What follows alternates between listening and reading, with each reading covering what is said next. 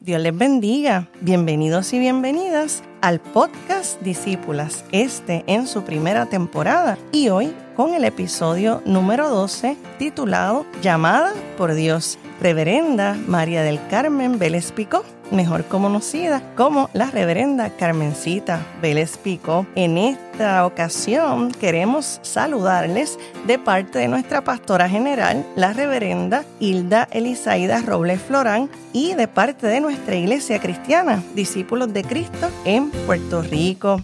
Yo soy la reverenda Sarinitza Rosario de el programa de vida familiar y cuidado ministerial. El podcast Discípulas es un espacio donde se narran historias tanto de pastoras como de líderes laicas que sean ejemplo para seguir para nuestras mujeres, incluyendo a nuestras jóvenes y niñas en liderazgo, así como poder escuchar testimonios de superación e historias que afirmen la dignidad de las mujeres en una sociedad tan retante como la nuestra. Este es un esfuerzo del área de vida familiar y cuidado ministerial de la Iglesia Cristiana, Discípulos de Cristo, en Puerto Rico. Y en el día de hoy tenemos una invitada muy, muy especial a la cual admiramos. Damos gracias a Dios por su vida, por su ministerio. Y nosotros queremos, como expresamos en el título, ¿no? Eh, su nombre es la reverenda María del Carmen Vélez Picó, pero todos la conocemos como Carmencita Vélez Picó, nuestra amada compañera en el ministerio, pastora nuestra, ministra ordenada, pastora jubilada de nuestra iglesia cristiana, discípulos de Cristo en Puerto Rico, la reverenda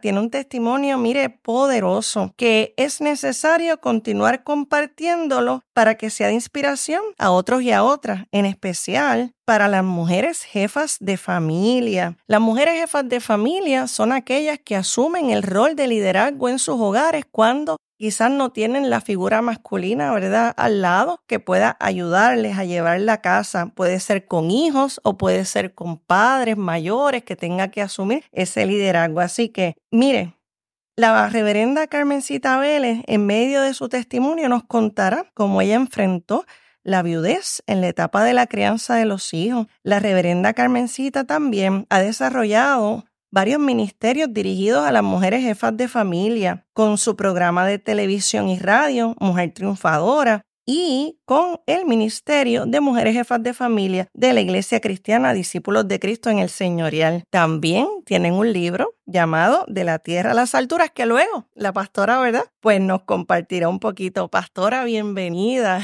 Muchas gracias, Pastora Sariniza, por esta invitación. Para mí es un privilegio y es un honor estar aquí contigo. Esperamos, ¿verdad?, que lo que vamos a compartir, pues, toque las vidas, las bendiga grandemente. Claro que sí, pastora. Y como siempre hacemos, tenemos una lectura de la palabra del Señor. Y en esta ocasión, pues nuestra invitada, la pastora Carmencita, va a leer el Salmo 46 del 1 al 3. Así que si usted tiene la Biblia cerca, ahí en su casa, lo puede buscar en el Salmo 46 del 1 al 3. O si tiene su celular, ahora las personas tienen la Biblia en el celular también no hay excusa, ¿verdad? Si no puede tener acceso a ninguna de esas dos vías, pues mire, escuche, escuche, ¿verdad? La palabra del Señor en la versión Reina Valera que leerá nuestra pastora. En el nombre del Padre, del Hijo y del Espíritu Santo dice así, Dios es nuestro amparo y fortaleza, nuestro pronto auxilio en las tribulaciones.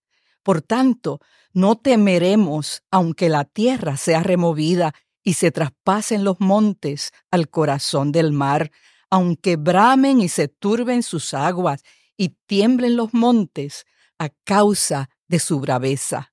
Selah. Ese Selah, ¿verdad? Es importante. Es una pausa. Pausa para meditar. Para meditar. Muchas veces vemos esa palabrita, ¿verdad? En los salmos y algunas personas lo saben, otras no, pero como bien dice nuestra pastora, es una pausa Mire, para que usted reflexione en esa palabra que ha leído. Bendito el Señor. Así que vamos a hacer una oración y yo les invito a que nos acompañen a orar presentando el programa de hoy. Señor, Dios eterno y poderoso, te damos gracias por este espacio de bendición que tú nos permites, Señor, para compartir con nuestros amigos y amigas que nos escuchan en esta hora. Oh Señor, te pedimos que tanto esta palabra como el testimonio de vida, de misión, de entrega de esta tu sierva, nuestra pastora Carmencita, Señor, sea de bendición, de edificación, como sabemos que será, Señor, pero guiado, Dios, por lo que es tu Espíritu, Señor Gracias, Señor, te damos por todas las mujeres en el mundo que son jefas de familia. Gracias, Señor, porque tú eres el Dios que las sostiene. Gracias, Señor, por esta palabra poderosa y gracias por la vida de tu sierva, la cual ella, Señor, muy gustosamente va a compartir parte de su experiencia contigo, Padre amado, en su vida para fortalecer a otros. Te damos gracias, Señor, y es en el nombre poderoso de Jesús que hemos orado. Amén. Qué salmo más conocido, ¿verdad, pastora? Sí, muy importante para mí. Sí, creo que antes de comenzar la grabación me, me comentaba que fue esta escritura clave, determinante en, en procesos Pues de mira, su vida. Precisamente en el momento que yo me levanto la mañana del 4 de junio de 1980 y busco a mi esposo, no estaba en la cama, lo busco y lo encuentro en la sala sentado, pero había partido con el Señor. Tenía 33 años de edad, médico pediatra. Y en aquel momento yo me acuerdo que mi reacción fue subir las- los brazos arriba y decir, Señor, ¿qué ha pasado aquí? Y en aquel momento yo escuché la voz del Señor que me dijo, yo te lo di, yo me lo llevé, Él está conmigo. Esa fue una voz audible del Señor. Cuando escucho eso, caigo de rodillas al piso y me encuentro, me escucho cantando esto, este salmo. Y yo cantaba, Dios es nuestro amparo, nuestra fortaleza. Y mientras mis labios cantaban, que yo no los podía detener, el Señor hablaba a mi corazón y me decía por mi nombre, Carmencita, aunque para ti esto sea peor que el que los montes se traspasen y la tierra tiemble, tú tienes que seguir alabando mi nombre. Y me repetía eso mientras mis labios cantaban. Wow. Así que es un salmo, son unas palabras que están grabadas en mi corazón y que son muy significativas en mi vida. En un momento tan Tan fuerte, inesperado, porque él estaba bien y que yo me levante y lo encuentre así. O sea, fue Wow. de verdad ese, la muerte repentina que le llaman, que es la que te impacta más porque tú no la esperas. ¿Ves? Pero bueno, ahí estaba el Señor conmigo. Wow. Yo te lo di y yo me lo llevé y Él está conmigo. Esas- Fíjate qué palabras tan que, que- que se sostienen Sí. y te dan la esperanza de que, pues mira, está con el Señor y algún día yo también estaré por allá arriba en el cielo. Sí, bueno, Y- ah, exacto. Uno dice algún día lo veré, pero ese, después- ese impacto, me imagino, de la presencia de Dios tan hermoso en su vida fue la que la sostuvo, porque es que cualquiera quizás reaccionaría de otra manera. Y, y el que usted primero escuchara la voz de Dios. Mire, yo Aleluya. lo digo y siento la presencia del Señor. santo. Cómo Dios llega en esos momentos en que más nosotros lo necesitamos. Es que fue así. O sea, empezó Dios a revelarse a mi vida de una manera tan poderosa y sobrenatural. Bien, el día del entierro, en la noche yo fui de rodillas y le dije, Señor, gracias por la paz que me has dado. Yo sé que es la paz que viene de ti, viene del cielo, que sobrepasa todo entendimiento. Gracias por esa paz y por esta fortaleza que yo siento. Y cuando digo esas palabras, nuevamente escucho la voz del Señor que me dice y mostrándome en visión, fíjate qué increíble, me muestra en visión primero a mis hijos, a mi esposo y a mí en la sala, él tocando la guitarra y nosotros teniendo el altar familiar. Y en el centro, yo veía en esa visión una figura en el centro que se levantaba gigantesca, toda vestida de blanco. Entonces el Señor me dice, porque yo he estado en el centro de tu hogar, por eso tú te sientes así, por eso sientes mi paz y mi fortaleza. Definitivamente. Dios. Si yo no hubiera tenido al Señor en un momento de pérdida como ese, yo no sé qué hubiera ocurrido conmigo y mis hijos.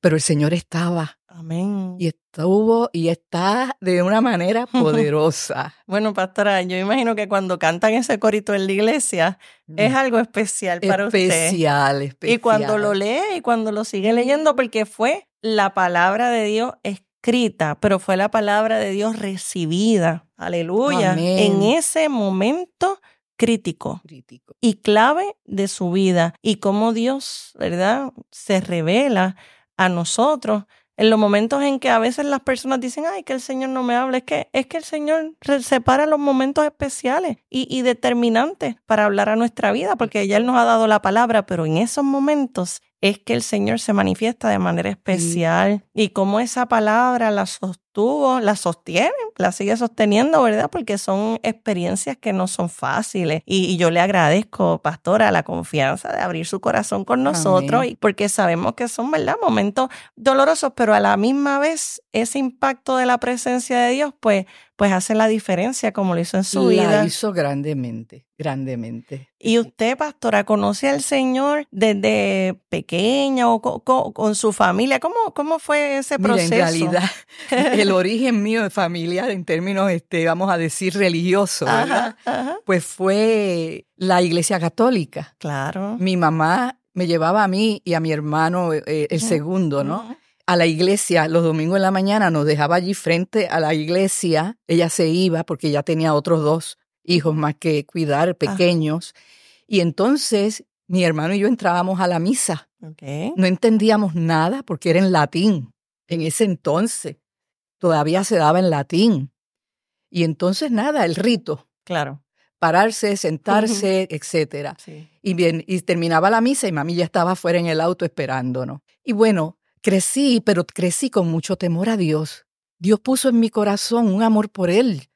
Y entonces, como mi hogar fue un hogar conflictivo, mi padre era un hombre muy celoso y le hacía la vida imposible a mi mamá con esos celos y definitivamente yo, al ser la hija mayor, yo me identificaba con mi mamá y yo lloraba por ella. Y entonces me encerraba en mi habitación a pedirle a Dios ayuda. Y Dios yo sé que me escuchaba. Y la cuestión es que Dios fue moviéndose y cuando ya yo me enamoré, Ajá. Pues entonces yo iba con mi novio a la iglesia católica. Claro. Él me acompañaba porque su familia también lo era. Eh, y entonces nos casamos, nos vamos para España a vivir, él iba a estudiar medicina, regresamos, eh, seguimos en la iglesia católica activos, pero llegó un momento de mi vida que yo empecé a sentir un vacío en mi corazón y una insatisfacción por todo. Y yo le decía, Dios mío, pero si yo, tú me has dado todo lo que yo te pedí, un buen esposo, tres hijos maravillosos. Bueno, lo que uno habla de las, cosas materiales, una buena casa, tengo mi auto, este, bueno, y, pero no me siento feliz. ¿Qué pasa? Falta algo. Falta algo. Y empecé a orar, porque no era, yo no sabía lo que era orar, pero yo, le, yo hablaba con Dios, así que estaba orando. Y le pedí que me ayudara que yo no podía más. ¿Tú sabes lo que le dije una mañana llorando? Dios mío, si la vida es esto, esta rutina que ya me asfixia, yo prefiero morirme.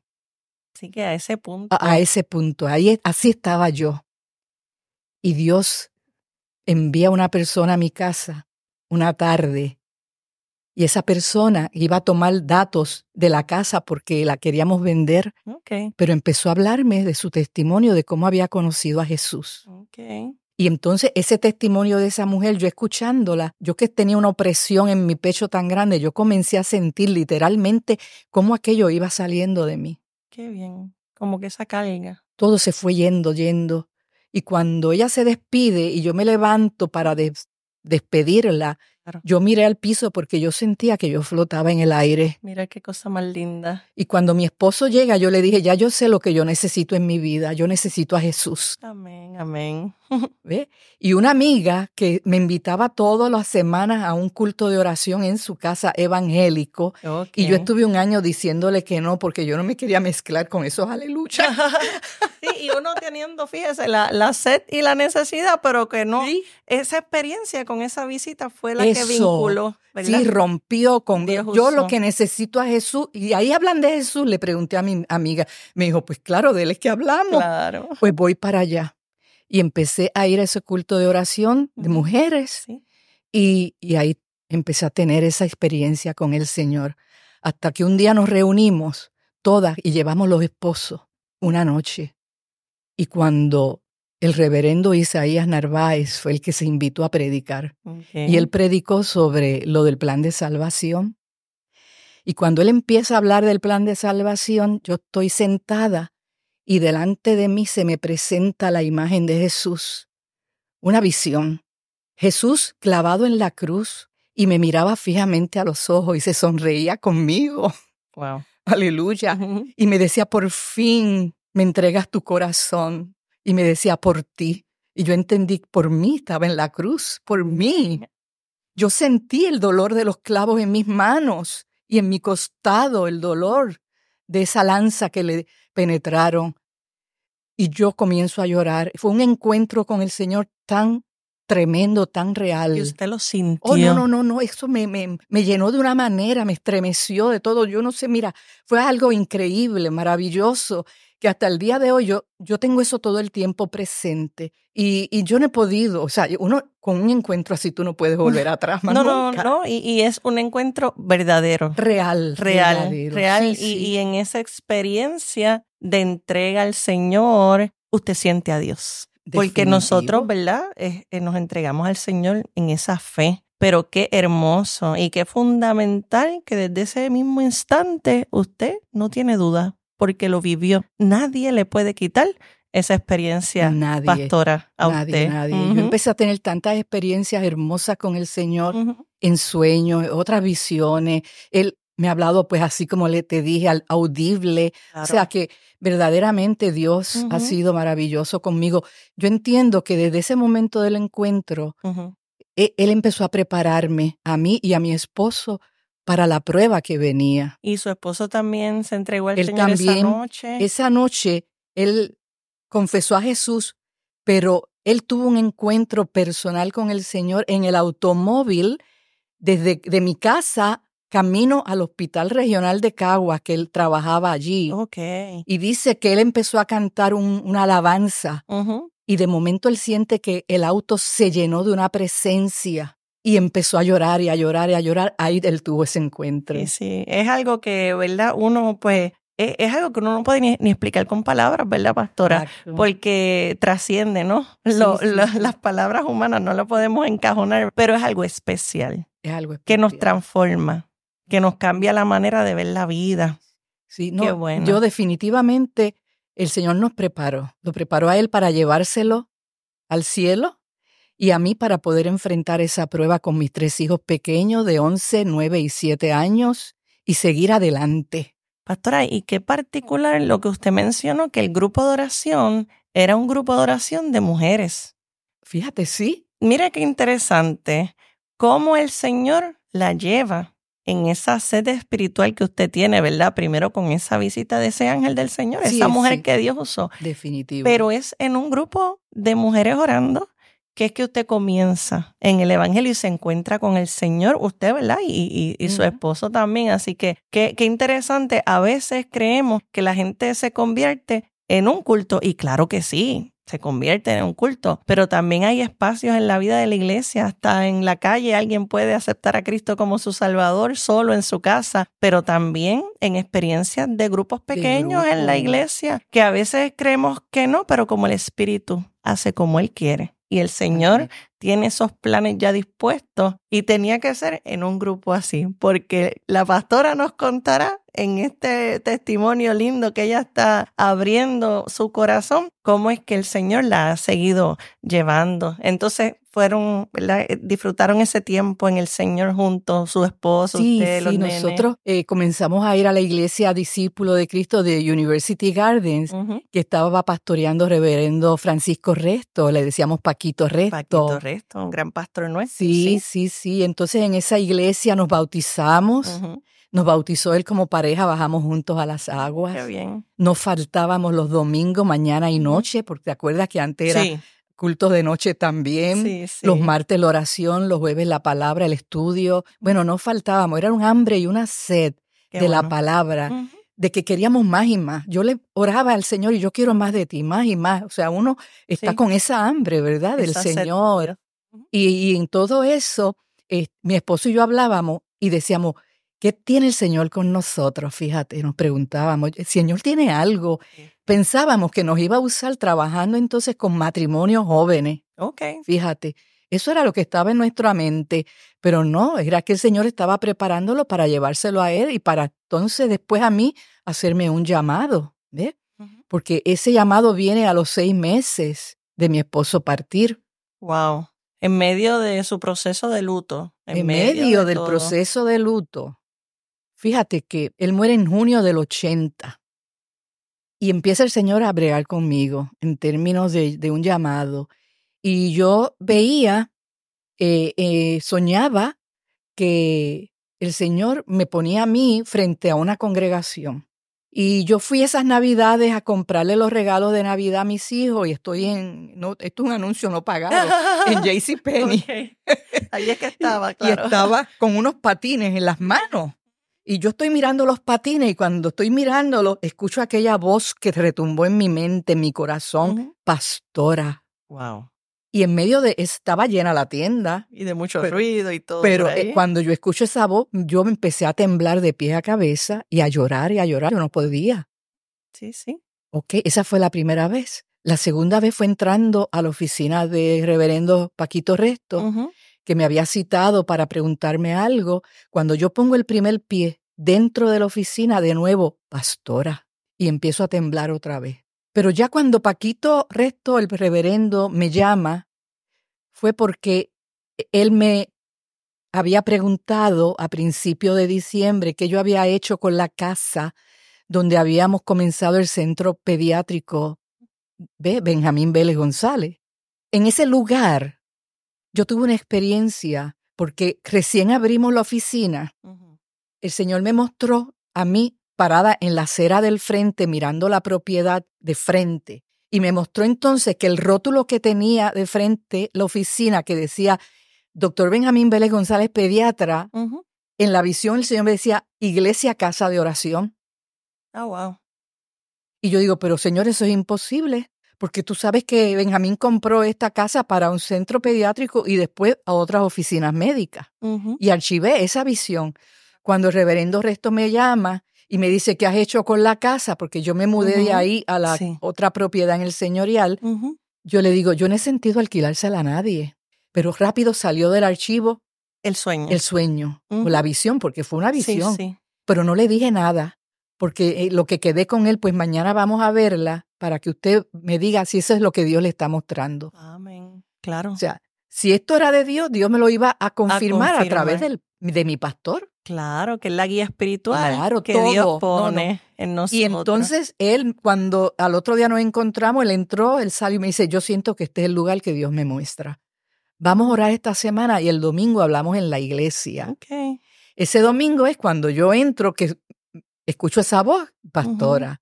Entonces yo le digo, entonces le cuento al pastor la visión que yo había tenido y que sí, pues mira, eso Dios lo quiere, eso ahí. Y ahí es que comienza el punto de predicación del señorial, ah, cuya iglesia madre es la de University Gardens. Mira, pastora, o sea que el Señor dice su palabra, que Él mostrará sueños y visiones en los postreros tiempos. Eso es bíblico, ¿verdad? Y, y en el Nuevo Testamento también. Y qué hermoso que Dios le confirma por su mismo pastor. Por el mismo pastor. Entonces mira lo que él hace. Él cita para el otro domingo a un grupo de hermanos y hermanas que habían salido hacía como seis meses de una iglesia eh, metodista y estaban reuniéndose en University. El otro domingo nos reúne a todos y dice, le cuenta, ¿verdad? Lo del punto, que si ellos estaban dispuestos a, a, reunirse allá, dijeron que sí. Entonces él dice, pues vamos a orar esta semana para que Dios nos muestre del grupo quién va a ser la líder o el líder Claro. Frente al punto de predicación. Yo empiezo a orar esa semana y ahí es que empiezo a tener esa visión de que me veía yo frente a un grupo. Empieza Dios a mostrarme a mí frente a esa congregación que iba a comenzar ahí. Y cuando llegamos el otro domingo, fíjate, de domingo a domingo. Sí, una semana. sí, una semana. Y cuando entramos, el pastor nos preguntó, ¿qué, qué sintieron? No, él dijo, yo he estado toda la semana en la madrugada de rodilla aquí en el altar y el Señor a quien me ha mostrado es a la hermana Carmencita Vélez frente a la iglesia. Santo. Es cómo Dios va confirmando. Y, y uno, yo callada, ajá. para que Dios confirmara sí, porque ya Dios le había puesto en su mente, o sea, la palabra, o sea, pastora. Luego le dio esa visión de que se vio usted frente a ese grupo. También le dio la visión del lugar porque estaba al frente. Entonces, cómo el Señor, aleluya, va hilando todo, todo. lo es que Él quiere. O sea, pastora, conductor. que usted es de las fundadoras entonces de nuestra Bueno, iglesia con ese cristiana, grupo, con ese grupo con en ese grupo, Ujú. Y eso fue ese domingo, tal. Ajá. Y, y el pastor dice, ¿y cuándo comienzan? Comenzamos. Y yo le, y le digo, pues vamos a comenzar el martes, o sea, de domingo a martes, ok, eso es de un con un culto de oración. Qué bien, qué bien. Nos, la iglesia nos tiene que prestar 25 sillas, yo le pedí. Claro, claro. Las 25 sillas se llenaron el primer martes. Aleluya. Le pedí 25 más. Amén. Y el segundo martes, las 50 sillas se llenaron. Ah, de martes en martes empezó el Empezó. proceso. Y Qué así bien. seguimos. Según yo fui sintiendo, pastor, vamos a, queremos comenzar un culto de oración jueves en la mañana. Para orar los que puedan, Claro. venir a orar, Sí, sí. porque es importante. Pues tú sabes que ese grupo de oración, ese culto, continúa hoy en día. Se llama Oasis de Bendición. Oh, ¿Cómo se llama el grupo? Oasis, de Bendición. Y ha seguido reuniéndose los jueves, todos los jueves en la mañana. Y creo que la iglesia cumplió 49 años hace no, no, poco. no. Cumplió 41 como iglesia. 41 como Pero hay que iglesia. añadirle los dos de punto de predicación. Exacto, así que ese grupo lleva Es 43. 43 años Wow. Eso es una fidelidad al Señor lindo, muy linda. maravilloso, maravilloso. Qué bien. Y así pues fuimos añadiendo ese. Después le pedí que si podíamos comenzar este estudio bíblico los jueves.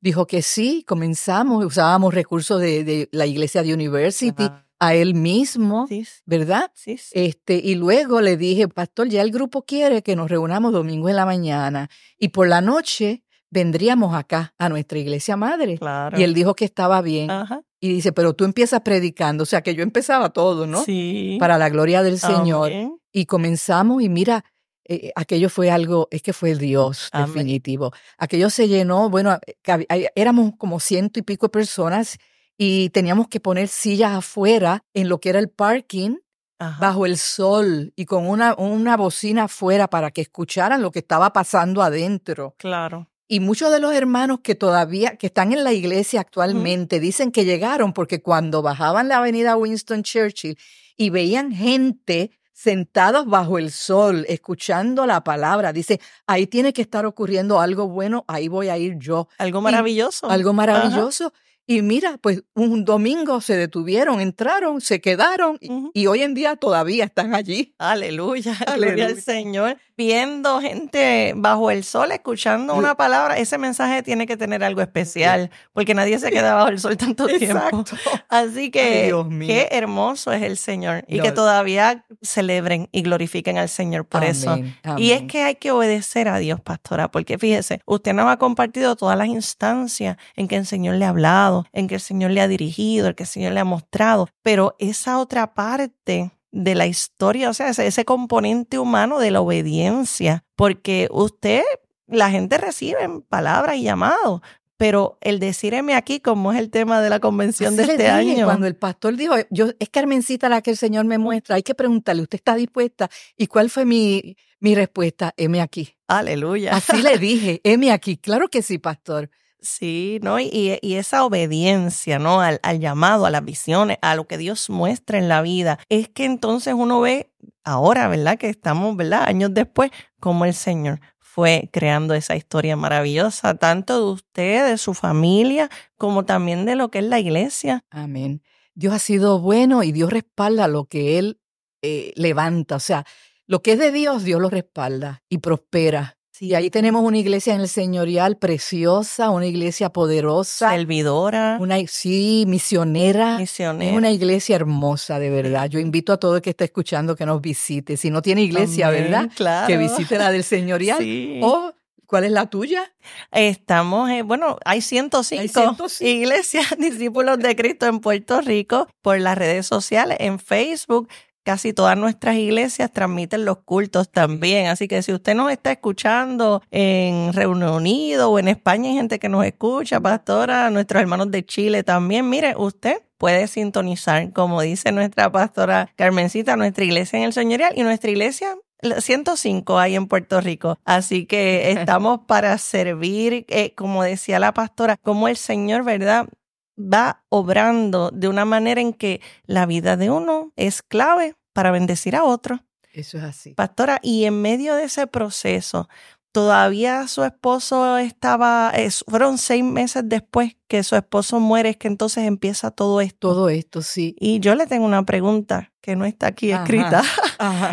¿Cómo usted pudo adaptarse a de momento ser la, la mujer jefa de familia, a trabajar con sus tres hijos, porque usted estaba trabajando su etapa de duelo propia, pero también habían tres hijos con su etapa de duelo y su proceso de duelo por su papá. ¿Y, y, y cómo pudo usted con, configurar, ¿verdad? En, términos de, de, de, la familia, atender a la familia, el, el, proceso de seguir la vida adelante, atender todo lo que atendemos, ¿verdad? Nosotras, las mujeres, y servir y comenzar una obra que es un elemento, no es lo mismo ser pastor por primera vez de una iglesia ya organizada, montada, que comenzar. Obviamente con el apoyo de su iglesia madre y de su pastor, que así es que debe de ser una nueva obra, una nueva iglesia, desde, desde cero, vamos a ponerle así. Nunca es desde cero porque ahí está la presencia de Dios y los planes del Señor, pero ¿cómo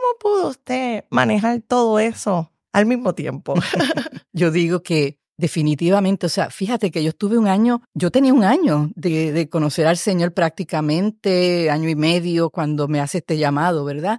Pero desde que yo conocí al Señor, uh -huh. con ese encuentro que les hablé, eh, mi vida era de oración, o sea, yo me pasaba orando y de la lectura de la palabra, era un hambre que tenía que estar leyendo la palabra. Yo buscaba los espacios dentro de las tareas de la casa, cuando no estaban los niños, uh -huh. y por la noche, cuando ya lo, se acostaban todos para orar y leer la palabra todo el tiempo.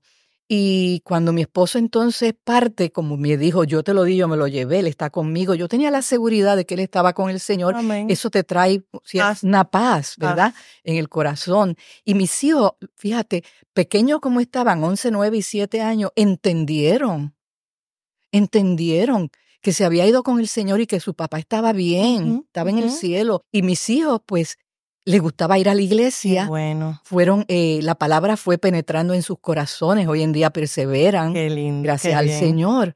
Y entonces, claro, para la disciplina, uh -huh. por ejemplo, yo oraba, me pedían unos permisos según fueron creciendo y yo oraba al Señor, Señor, ¿qué hago? ¿Qué les digo? Y yo les contestaba, y yo se los entregaba al Señor ya uh -huh. cuando era la etapa ya que empezaban a salir. Claro. Pero ¿qué pasa? Que el grupo de ellos era el grupo de los jóvenes de la iglesia. Qué bien. Porque sí. en, en, el punto de predicación teníamos uh -huh. un grupo, pero nutrido, nutridísimo de jóvenes. de jóvenes. Qué bien. Y en un momento dado, ya nosotros teniendo un pastor formal, uh -huh. eh, cuando nos nombraron iglesia, pues eh, yo comencé con la autorización del pastor, que era David Alicea, entonces el primero, el grupo Jehová Jiré, que era una agrupación de jóvenes. Dios me dijo, comienza un grupo de, de una agrupación de uh -huh, jóvenes. Uh -huh. Y yo sin saber nada de estas cosas de música, pues yo empecé con ese grupo. Esos, esos jóvenes todos los miércoles se reunían a ensayar y todos los viernes teníamos sociedad. Ok. Ok. Así es que mis hijos en ese ambiente que se Crecieron. levantan, se crían, ¿ok? Yo no tenía preocupación por eso. En cuanto a, a, cómo yo enfrentaba el día a día en el hogar, pues como mi esposo estudió medicina y siempre estaba de guardia y todo eso, quien llevaba la rienda de todo lo económico. Era usted. Era yo. Y yo les recomiendo a las mujeres que me escuchan, usted tiene que estar bien documentada de cómo se lleva todas las finanzas en el hogar, las cuentas, dónde está todo, porque si su esposo falla, falta. Y que mucho ¿Qué va a pasar? Que mucho escuchamos eso, pastora. Eso. Y se sienten perdidas y se angustian y se deprimen. No, no, no. Yo, mi vida en ese sentido todo siguió igual. ¿Y porque yo era la que tenía el control y manejaba. Yo hacía los pagos, yo era si se, el carro había que llevarlo a hacer tales cosas, pues yo llevaba mi auto. Claro. O sea, todo. Dios la fue preparando hasta sí, en esos en aspectos. Todo, en todo. No, si yo te cuento más lo que hizo el Señor. Seis meses antes de mi esposo fallecer, en ese diciembre, llega a la oficina este joven para que quería hablar con el, mi esposo, con el doctor. Yo le dije que estaba bien. Cuando el joven se va, mi esposo sale de la oficina privada al, al área de, de, de, recibimiento, ¿verdad? Uh -huh. Recibir los, los, niños y las mamás. Y me dice, le acabo de comprar a ese joven un lote en el Borinquen Memorial en Cagua. Eso es un cementerio. Y joven, ¿verdad? Que casi nunca la gente... Pero, pero es que yo, yo dije, ¿pero qué tú has hecho? ¿Cómo? No puede ser. Eso fue en diciembre, empezando enero. Entra este señor bien vestido, trajeado. ¿Puedo hablar con el doctor? Sí, claro, pues. Cuando se va, mi esposo me dice, le acabo de comprar un seguro de vida a este hombre. Mira para allá. Y yo le digo, pero vamos a estar bien apretados porque estábamos empezando para salir a flote económicamente. Claro. Pues mira, eso ocurre que te acabo de contar y a los seis meses mi esposo parte con el Señor. Dios dirigió. Dios estaba preparando todo, como te he dicho desde el principio. Y envió a esa persona. Poniendo todo en su sitio. Qué bien. Ok. Así es que ya tú maravilloso. Sí, sí, sí. Este, Así que yo, la crianza de mis hijos fue con la oración, la ayuda del Señor, del Espíritu Santo. Definitivamente yo no lo hubiera podido hacer si no los hubiera tenido a ellos. okay. Ellos le dieron también su fortaleza y, es que los niños... La sabiduría para uno eh, lidiar con cada situación. Y salimos adelante. Ellos son, y eran niños jóvenes felices. Qué bueno. ¿Ves? Sí, tenían al Señor. Sí. Y tenían una mamá que tenía esa, esa fortaleza por puesta eso, en el yo me mostraba fuerte claro. delante de ellos. Y así entonces. Ahora ya adultos. Ajá, ajá. Los otros días mi hijo me dijo, mami, yo te escuchaba por las noches llorando en la habitación. Ellos me escuchaban. Claro. Pero yo no lo quería hacer delante de ellos para que se mantuvieran firmes también. sí, claro. porque somos humanos. Claro, y, eh, hay un dolor en, el, en ese luto, en esa pérdida. Claro. Sí. Es que eso es innegable, ¿verdad? y Dios, Dios está ahí también, en medio de esos llantos, porque Él enjuga nuestras lágrimas.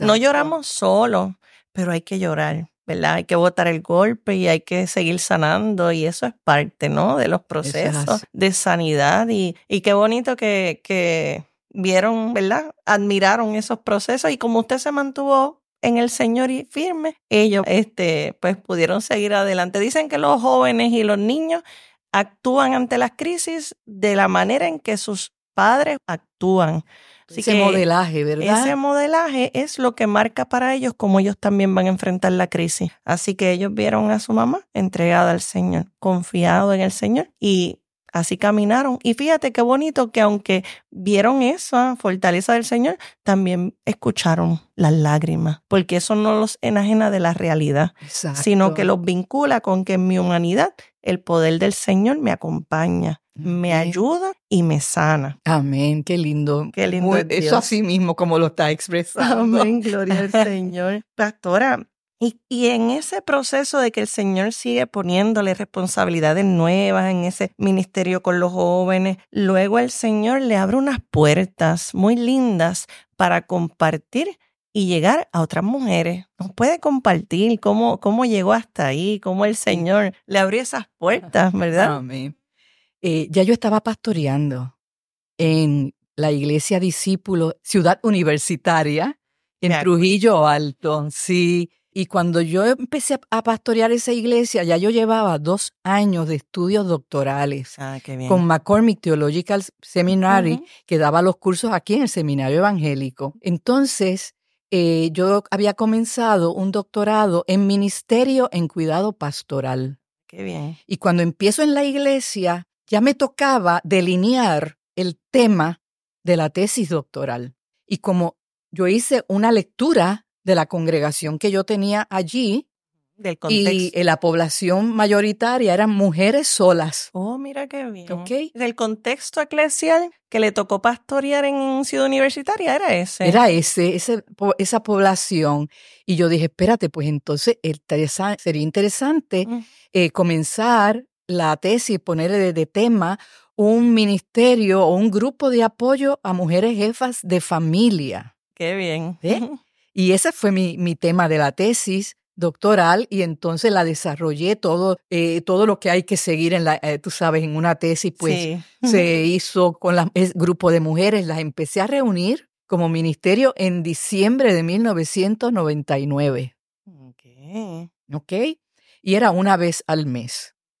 Cuando a los 10 años me jubilo y me vengo al señorial, pues al año y medio de estar en el señorial es que hablo con el pastor del Brey, Osvaldo del Brey, que es mi pastor, Dios, Dios le bendiga, bendiga. Le mandamos saludos. Sí, y él me dijo, pues echa para adelante. Qué bien. Así que rápido, ahí había muchas mujeres jefas de familia y hay muchas. Y hay en todas muchas más de las que se vienen al grupo.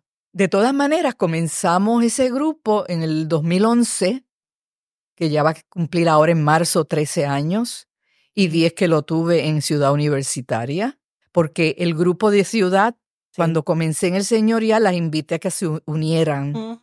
Pero los, los retiros que hacíamos anualmente las venían. las Ellas venían, sí. Y, y entonces comenzó como en ese, escoger el tema de la tesis doctoral de acuerdo como la Eso- teología práctica, ¿verdad? Esa, esa teología aplicada a la vida de la iglesia, esa teología pastoral. Entonces, eh, eh, ahí entonces usted comienza con ese. Exacto, se pone en ministerio. práctica. Qué bien. Y es un ministerio, pues, que nos reunimos dos viernes al mes alternos, donde eh, ese grupo de mujeres testifican de, cómo han recibido de parte del Señor mucha bendición en sus necesidades. Tenemos que recordar que este grupo de mujeres jefa de familia son unas mujeres con unas necesidades muy particulares y con unas presiones, porque tienen, llevan ellas solas la carga económica de un hogar.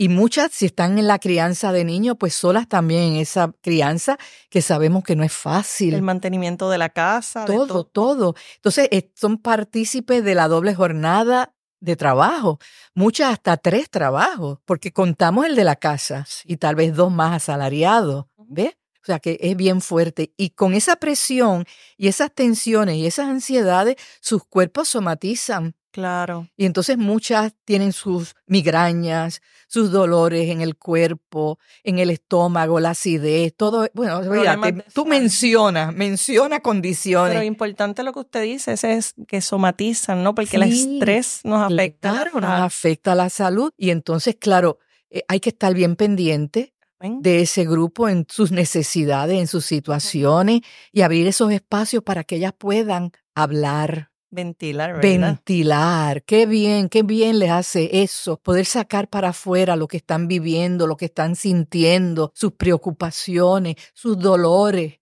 Sus ¿Ves? peticiones. sus peticiones, y, así. y, pastora, perdone Sí. que le interrumpa, me imagino que, que es como es como un alivio, es como una medicina, es como una válvula de escape, o sea, eh, Definitivo. válvula de escape en términos de, de- porque ellos no se pueden desahogar con sus hijos, porque no los van a cargar, ¿verdad? Emocionalmente o no no tienen y quizás ese espacio, quizás no ese espacio ha sido una provisión de Dios para ellas. Correcto, sí.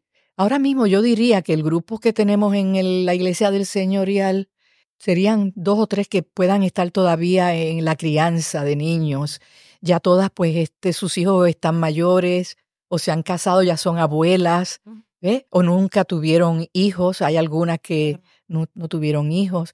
Es muy variado, el grupo es variado. Y también en términos de, de edades, hay jóvenes, Qué bueno. pero estamos las que estamos ya en la tercera edad. que tienen juventud acumulada, ¿verdad? Juventud Porque- acumulada con nuestros pelitos blancos, Ah, ¿verdad? Las canas, Sí. que me encantan. Sí, se ven bien, se ven bien. claro. Son sabiduría, dice la palabra del sí, Señor. exactamente. Así que en esas, pues, es que hemos podido ir eh, manteniendo este grupo y seguiremos adelante ahí hasta que Dios diga. ¿Y cuánta falta hace, pastora? Porque a veces, ¿verdad? Vemos las noticias, tanta violencia que hay contra la mujer. Entonces, esto es un problema sistémico, ¿verdad? Pero ¿cómo la iglesia se inserta para apoyar a las mujeres, para levantar su autoestima, para decirle, aquí hay un lugar de refugio para ti? Exacto, exacto. Fíjate, eh, yo pienso, por ejemplo, en, en la mujer encorvada. Eh, la mujer puede estar encorvada por fuera, físicamente, pero ¿cuántas mujeres no tenemos en nuestras iglesias que están encorvadas por dentro Hmm, con sus situaciones de vida? Sí. Y la iglesia representa a Jesús, que es el Yosha, y Yosha significa el que endereza. Santo. Y ese que endereza, que es la iglesia, está llamada a atender esa población de mujeres, a todas.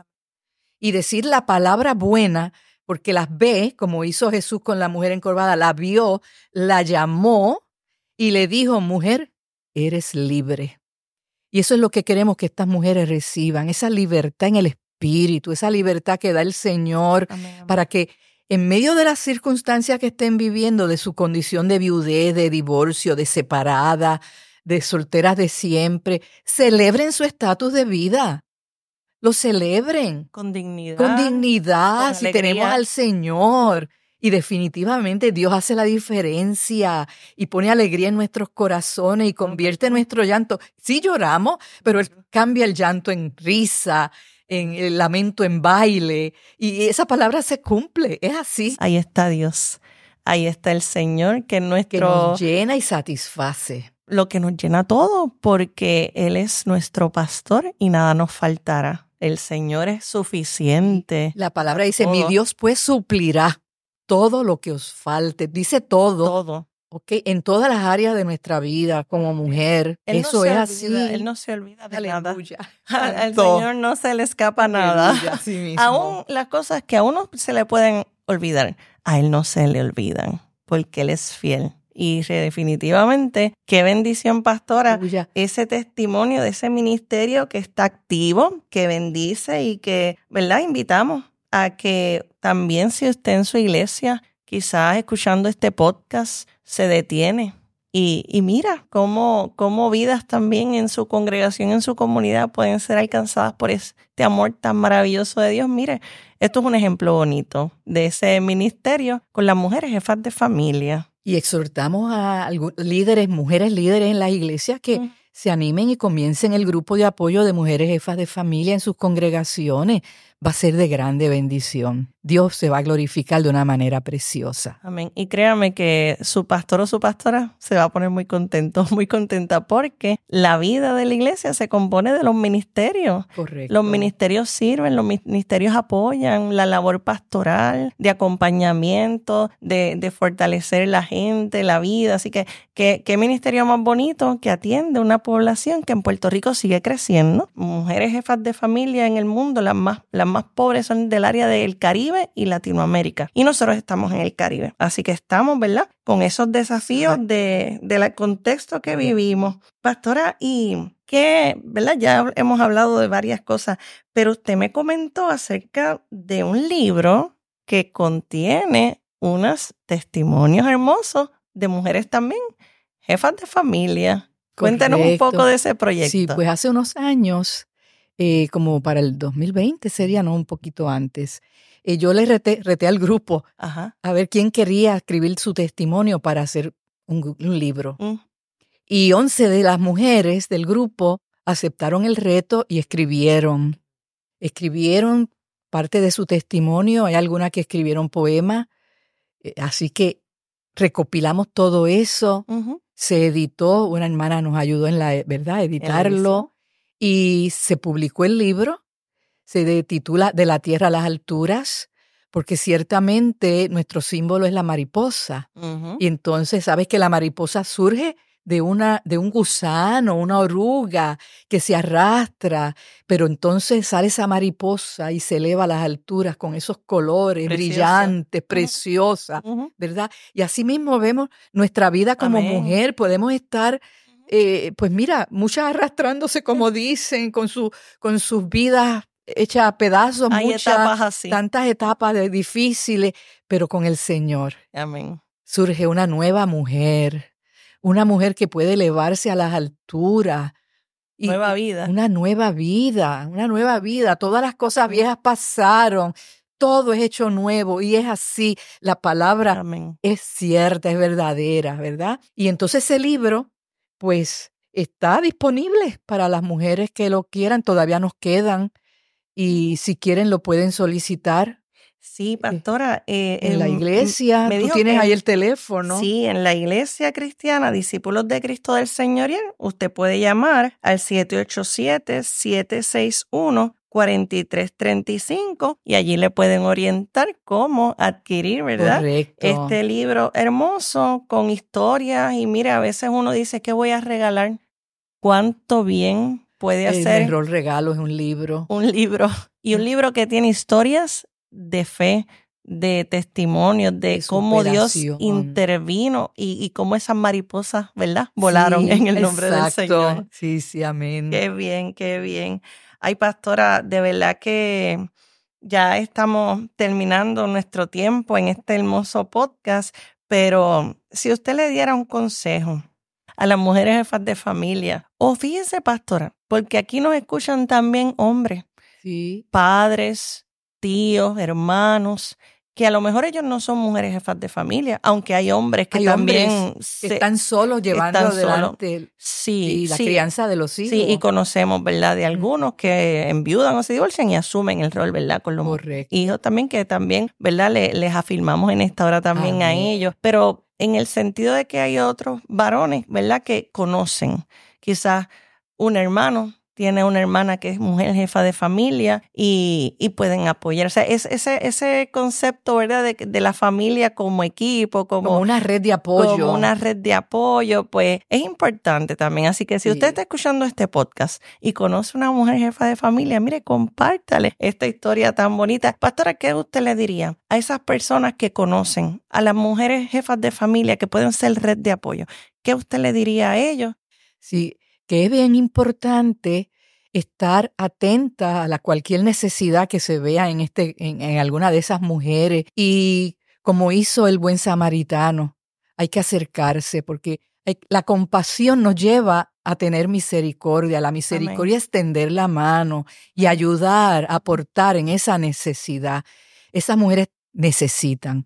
Muchas se sienten solas, desamparadas, muchas tienen necesidades económicas o necesidades emocionales de tener alguna amistad, poder abrirse. Así que usted acérquese, tiéndale la mano, escúchelas y diga la palabra buena que va a llevar consuelo, fortaleza, paz, ¿verdad? A ese corazón. Amén, amén. Y a veces es esa palabra, como dice la pastora, y a veces ese apoyo puede ser hasta una compra, y una compra, un, abrazo. un decirle, estamos orando por ti.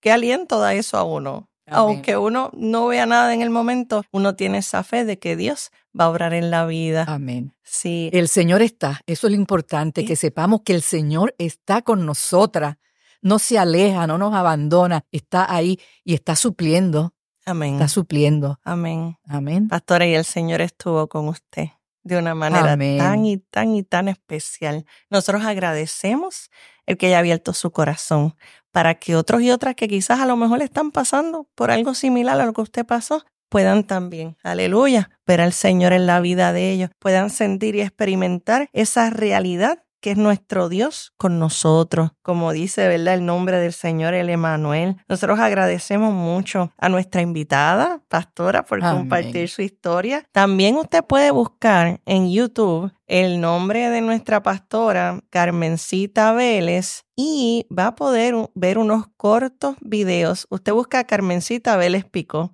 y va a poder, ¿verdad?, escuchar unas reflexiones cinco minutos a los pies de Jesús se llama. Se llama Cinco minutos a los pies de Jesús. Así que hay muchas herramientas, hay muchas cosas que poder compartir de lo que Dios nos ha dado. Así que Pastora, gracias. Gracias por su vida, por obedecer al Señor. Gracias. Gracias por ese decir, heme aquí. Gracias, porque eso ha bendecido a mucha gente. Así que te invitamos también a ti que nos escucha, dile al Señor, heme aquí, porque Él te llama. Amén. Así que vamos a ir despidiéndonos entonces en oración y le pedimos a nuestra invitada, la reverenda Carmencita Vélez Pico, que nos pueda despedir en oración, recordándoles que este episodio, ¿verdad?, pueda compartirlo con otros y otras para que puedan ser edificados. Señor y Dios nuestro, estamos gozosas en esta mañana, la pastora Sarinitza y yo, porque sabemos que eh, la palabra que hemos estado compartiendo está llegando a muchos corazones. Te pido, Señor, que esos corazones se abran a recibirte a ti, la que no te haya recibido, Señor, y pueda entender que teniéndote a ti lo tenemos todo, que tú eres bueno, que tú eres maravilloso. Bendice todas esas oyentes en este momento, Señor. Bendíceles grandemente. Gracias por esta oportunidad de compartir parte de mi testimonio, Señor. Gracias por Sarinitza, Señor, bendícela y prospérala en el ministerio donde tú la tienes y con este podcast que ella ha iniciado, sigue prosperándola, Señor, y llevándola de la mano. Gracias, Dios, gracias en el nombre de Jesús. Amén, amén. Amén. Pues que Dios le bendiga, que Dios le guarde y hasta el próximo episodio de Discípulas.